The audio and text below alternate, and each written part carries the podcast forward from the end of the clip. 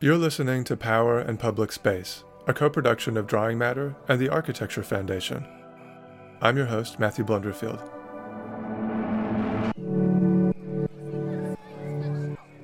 In 2020, the Memorial to Enslaved Laborers opened at the University of Virginia, designed as a collaboration between Höweler and Yoon Architecture, Professor Mabel O. Wilson, landscape architects Gregg Bleam and Frank Dukes, and the artist Eto Otitigbe. As Professor Wilson has explained, civic buildings and monuments in the U.S. often become sites to imagine and enact American whiteness. And in this episode, Wilson discusses how the memorial was conceived and designed to assert its position within the campus's Eurocentric architectural context, whilst addressing the university's history of racism and recovering lost narratives of enslaved people in the process. We recorded this conversation in February of 2022. Wilson was in New York, where she's a professor in the School of Architecture at Columbia, and I was at the Architecture Foundation in London. And I should just let you know before we get started that Wilson and I spoke for over an hour, and there just wasn't enough space to fit it all in for this series. But there's a longer version of the interview on another Architecture Foundation podcast I make called Scaffold, so if you want to hear Professor Wilson speak more about her experience as a black woman in architecture school, as well as her reflections on classicism and contemporary architecture, you can find that on Scaffold. All right, so here's my conversation with Professor Mabel O. Wilson. I'm hoping through this conversation, basically, I want to understand how one goes about designing a monument to Black life and Black history in the United States. But before we talk about the design of the memorial to enslaved laborers. I wondered if we could talk about the context that that memorial sits within first, and that's the campus of the University of Virginia. So you've you've mentioned elsewhere that civic buildings and monuments in the United States are often emblematic of a disavowal of the founding precepts of liberty, equality, and justice, where they become sites to imagine and enact American whiteness and so you give examples like uh, the plans for uh, Washington, D.C., the Smithsonian Institute, the Virginia State Capitol, but the University of Virginia itself is no exception here. So I wondered if you could help me understand more about how whiteness is enacted through these kinds of buildings and monuments, and specifically through the um, design of the University of Virginia itself.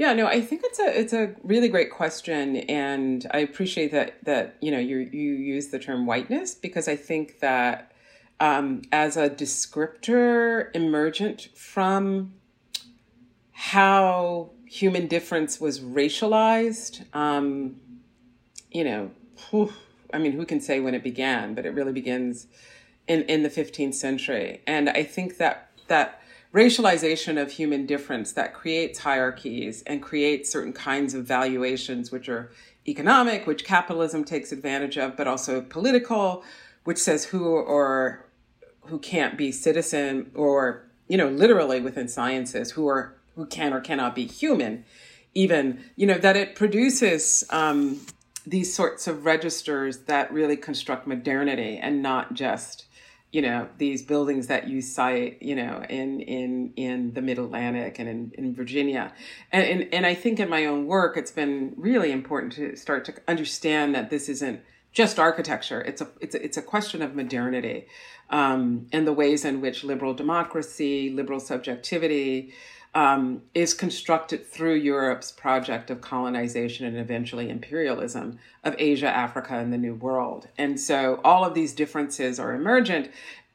And architecture is completely, the, the Western arts of building is completely entangled with that project. And this specific context of the emergent institutions of American democracy, I think, are an excellent example to kind of show how you know that those those differences um, uh, that are racialized are, are emergent so that you can have monuments to freedom natural rights equality liberty justice um, all of these things that are enshrined in the Declaration of Independence as the first blow against the monarchy and the Constitution but yet, all of these sites are built by enslaved labor on land taken from indigenous peoples. And the University of Virginia is no different. It's the land of the Manahoac um, that were incrementally pushed off as English settlement moved westward into the Piedmont region. And that includes Thomas Jefferson's um, uh, ancestors um, who claimed large tracts of land. And as they claimed tracts of land, often through indigenous not indigent, but indentured servants, you know, every time they brought over an indentured servants, they got 50 acres of land. Every time they bought a slave, they could get 50 acres of land. So it allowed Virginia's elite class, very powerful, wealthy class that included Jefferson and James Madison, George Washington to have immense power because they had so much land. And so someone like Jefferson you know, is an is, you know he's a, he's a he's a landowner, right? And he has this land that he says, well, this is perfect for the construction of a new educational institution that will train future future future um, leaders of the nation in medicine and in law and in business and in statesmanship, right? Um, and yet the whole thing is is constructed by and run by enslaved labor, which is completely antithetical to those values. I think maybe now is a good time to start talking about the way in which you and the team of architects and landscape architects, which included Höweler and Yoon, uh, Gregg Bleam, Frank Dukes, and Eto Otitigbe, how you went about as a team reconceiving of the idea of a monument, given this really fraught tradition of of monuments in the U.S. Um, I think um, it was a it, it was a um, wasn't a, a, a traditional co- uh, competition, but a um, because of U- UVA is a public university, it was sort of a tender. You had to interview essentially, and I think we got the project. This is Eto wasn't yet part of the team because we were going to help the university ask the questions to figure out what it was that they needed because they weren't quite sure. They knew they wanted to do a memorial that came from student pressure over the years. They had already started an intensive project of understanding the history of slavery at the university, and there was a formal commission established by the president of the university to do that. So when we walked into that context in 2016, you know, there had at least been five years of work on the topic. And building up a knowledge, working through the archives, and also reaching out beyond the university to um, the African American community of Charlottesville and also trying to figure out who might have been descendant from this enslaved community. So we felt as a team that it was important to try to hear what it was that people wanted, what what they what their aspirations were, what kind of work they thought the um, memorial could do. And I think as a team, we understood the project in the context of Black Lives Matter. Like we even talked about it in our um, in our presentation that that this was the social context in which memorials, particularly in Virginia, we showed a slide I remember of Black Lives Matter written on a monument um, on um, Monument Avenue in Richmond, right, which was this kind of pantheon of Confederate um, leaders and soldiers. And so we were clear kind of about the problematic ways in which the past had been memorialized. Also in Charlottesville, you know, we there again, Robert E. Lee, Stonewall Jackson had monuments and parks in the in the middle of the city, and Frank Dukes, who's a conflict mediator, had been involved with the city writing a blue ribbon document, a commission to write a document you know, explaining why it's necessary to remove remove those. So that that is the context in which we walked into. We were very sympathetic and in solidarity um, with that, and we knew it was going to be a very delicate conversation, but that we also had an incredible group of collaborators. Um, and people inside the university and outside the university that could help organize these kind of public conversations. And that was really, really important because one, we just needed to find out what, what, what it was that people wanted. And two, people needed to feel that they were being heard for it to really matter. And um, that was key. And that kind of had to be designed. We had to really think about how we did that work. We had an online survey, which was great for alumni and for the students so that we could, you know, just get feedback. We had over 200 responses to that as well. So we had in person, you know, we met with alumni in Washington, D.C. I mean, you know, we tried all of these. We had ambassadors that were going out into the community to meet with different organizations and groups. And we talked to students in high school. Like we really tried to kind of galvanize an understanding of what this might mean. And just to to situate this in um, in a kind of timeline this consultation was happening from 2016 up until what time well, the dialogues that we had in the community meetings, and I mean, it basically went through the project even after it was done. I mean, our last our last community meeting was in July, July of 2020, actually. Um, and so this was going on the entire time that we were working on the project because the university had no budget, they had no program, and they had no site, which is very unusual. And you know, as I've said, you know, in other contexts it's a dream project or it's your worst nightmare. Uh, and it was very delicate given the, given given the topic that we had to be very very very careful um, in making sure that the project was truthful about the history that happened at the university about what went on who was there um, and so that people, particularly the African Americans and, and, blacks in Charlottesville, felt that the university was finally acknowledging that history. Mm. I want to talk more now about the way that Black lives and Black history is rendered now in this new monument, taking into account, I guess, the challenges you faced in collecting names and and experiences of the people that the monument is memorializing. And what I'm thinking about first is this engraving that you've shown. I think it's an engraving, it may be a drawing that you've shown in one of your lectures of the campus after its completion. It's a kind of bird's eye view of the lawn with the various pavilions arranged symmetrically around it. And at the top is the the Palladian rotunda. Um, and in the like lower left hand corner you have to look very, very closely. There's a black woman carrying a white child. And there's this kind of sense that a forensic analysis of documentation of the university is required to even start to comprehend this other side of life on the campus, which is a slide of enslaved people. And even further to that point, you come through uh, historical ledgers and correspondence again, to start to piece together the lives of these people. Could you tell me more about um, the discoveries you made and then how you translated those identities into uh, matter, into a monument? Um, yeah, I mean, it was, um, you know, kind of engaging the slave archive. The university had set up something called the President's Commission to Study Slavery at the university.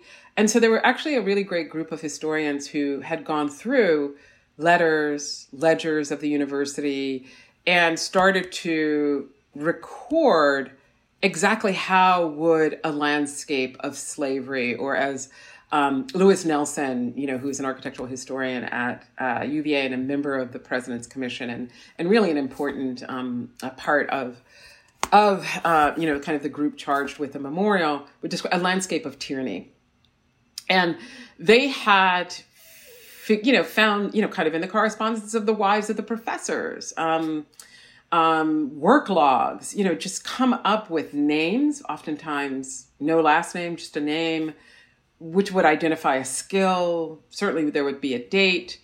So through that, the historians really had put together a kind of picture of um, how slavery worked at the university from the beginning of 1817 when Jefferson goes to scout the land. He shows up with a group of enslaved men to start clearing the land. Um, so from that period, 1817 to 1865, and emancipation, the end of the Civil War, there were enslaved people there, and so that work of the historians really gave us a sense of of what that would mean. Um, you know, and what we heard from our engagements was, you know, like any monument, you want to have a figure, you want to have a name, you want dates, but that's the problem of an archive of slavery is that it's fragmentary um, and it's violent and it's the exclusion from it is exactly what produces your condition of not being human you know, the essential sense that you have no place in history and you have no history because you are a piece of property. And so contending with that was was was was difficult and yet as you saw the physical site you started to understand oh you know the the the, the pavilions are two stories on the lawn side. So in that perspective, you you you you see, you know, this incredible view with the Platonic form of the rotunda, you know, this crucible of the book and enlightenment. Um, but it's built up a kind of on a almost on a, a mound. And so on the back sides of those pavilions, there, it's actually three stories. And so there's a basement level, and that's where the kitchens were. And that's where initially the enslaved people lived until you know, they complained that Jefferson's architecture was inadequate and they had to start to build small dependencies, houses in the rear garden spaces, workspaces behind these beautiful serpentine walls that today those gardens are sort of, um, you know, kind of uh, beautiful parterred gardens, you know, run by like the, the, the garden club of the, of UVA. But actually, those were work yards where, you know, they slaughtered animals, cut wood, washed clothing, hung clothing. You know, it was a work yard hidden by, you know, the exquisite geometry and construction of that one brick thick serpentine wall, which some people would even argue that the specific height and that shape prevented the sound actually from traveling. So Jefferson understood that slavery was abhorrent. And he writes this in the Notes on the State of Virginia. He was concerned about moral degradation, of the violence that was necessary to keep someone enslaved. So he hid it. He just, you know, he used the architectural section to disappear the ens- the presence of the enslaved body. You see this in Monticello in the dining room, where my my colleague um, Andrew um, Reinhold Martin writes a really wonderful essay about that in our book Race and Modern Architecture about you know, the ways in which the presence of the enslaved body can be disappeared through the dumbwaiter that moves the wine, you know, these apparatuses that, that Jefferson makes so that the enslaved aren't there listening to the conversation, right, that is making the republic. You know, he hides at Monticello, he hides the dependencies below the house, again, so you don't see them. So you have these pristine vistas like at UVA. So there's a way in which the architecture is doing a certain kind of, of, of work and so the ledgers, you know, help us understand like what was the day to day in those spaces. I wondered if we could now talk about the form of the memorial to enslaved laborers and how, in a way, it does the work of um, affording a visibility or kind of reinstating or recuperating a history that up until this point was effectively invisible.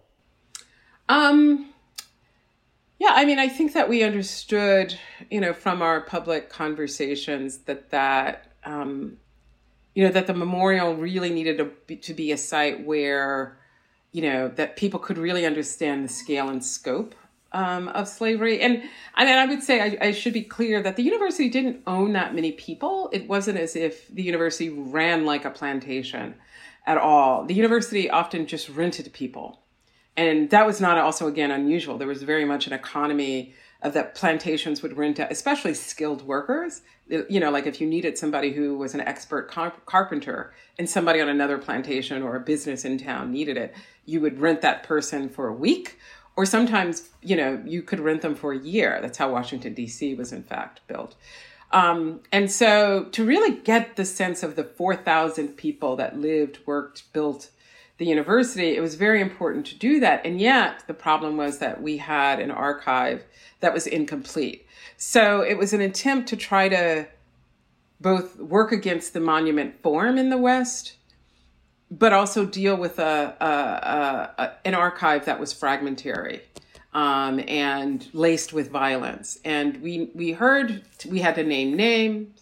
We were told, you know, we can't just have this abstract form. We need to have we need to see who these people were. And yet we don't know what they look like. There are very few photographs of the of the enslaved. And so you know these became challenges for how we designed the memorial. We didn't even have a site. We had to help figure out like is it going to be at the lawn? You know is it going to be at a different site that had been a site of a anatomical theater? Would it be on where it is now, the Triangle of Grass? And all of those sites produce different responses and scales of response.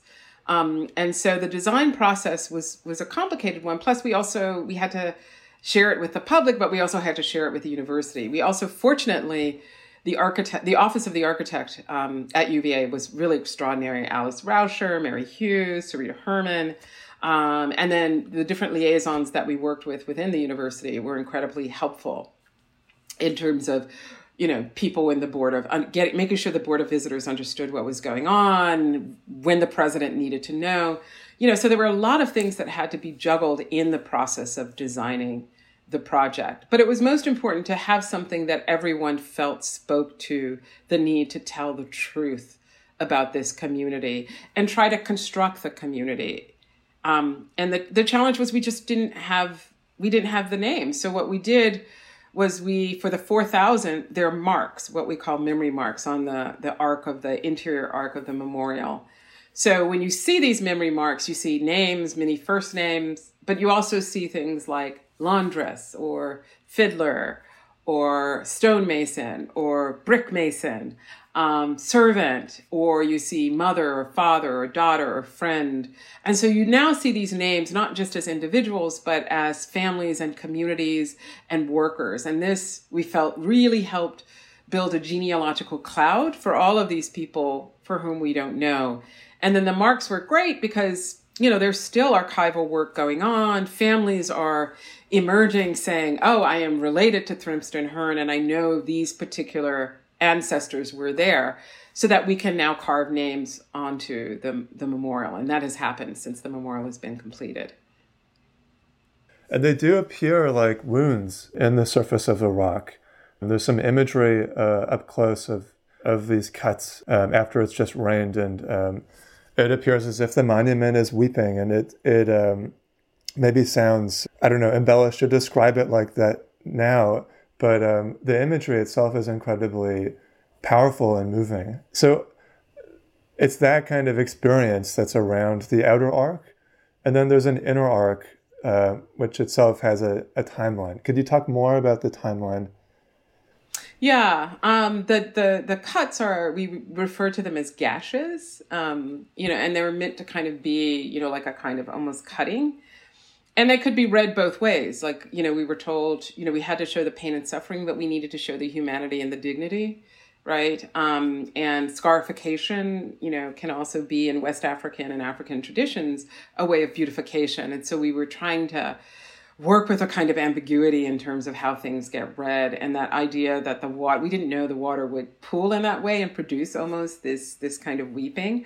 Um, but it was simply a fortuitous outcome of just the ways in which the parabolic wall is actually um, uh, cut um, and so there's a in the middle there is this gathering space that that's a ground that's a lawn and one of the first groups we talked to were the students who pushed for the memorial. Like the whole thing began because students demanded the university account for this history. That group who really pushed for a uh, more fitting memorial there was a plaque that was put you know about 10 years ago or so. That wasn't enough for a new generation. They wanted a memorial. Um, and they wanted a place to gather. They felt that it was important that the memorial could also be a space for them to gather for activism.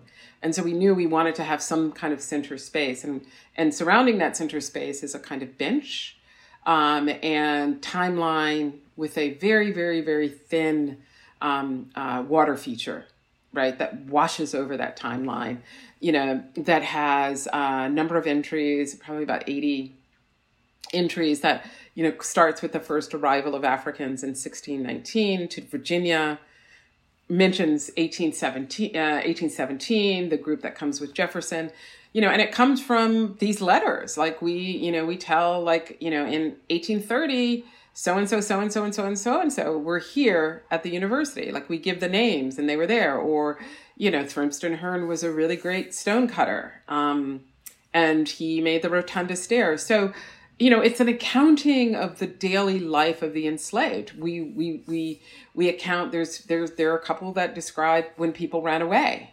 Um, you know they were found in the orange county jail and they were brought back. They were narratives of violence. There's a there's one that that actually describes a rape um, one that describes when students beat a student. Um, uh, we talk about you know when um, Isabella Gibbons arrives and you know the fact that she taught herself to to read and write. And so that timeline ends with a quote from Isabella Gibbons because she's the only one that we have a photograph which becomes the outside. This is the work that Eto does. Um, and you know she's we know her first name a last name a date of death. We don't know when she was born. We know roughly when she arrives at the university to work I believe in Pavilion 6 as a cook and that she was self taught how to read and write, which was, of course, illegal. Um, and she writes an article for the Freedmen's um, Recorder about an attempt to say, no, this is what we will remember of slavery, because she saw happening in, in 1867 the lost cause information, the idea that the slaves were happy.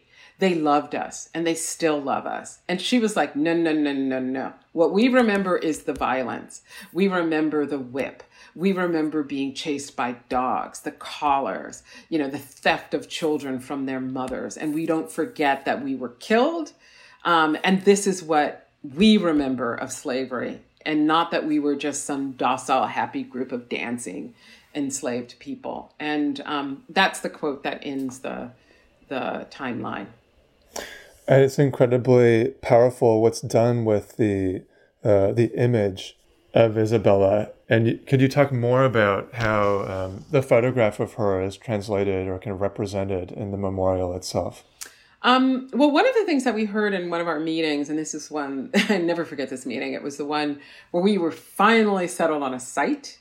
We had the form of the circle, like we had the basic form, right? And it was this beautiful, pristine white mm-hmm. model, you know, which I mean, it's a very architectural model. And we were like, yes, you know, and, um, you know, we knew that this was the direction that we were going to push it.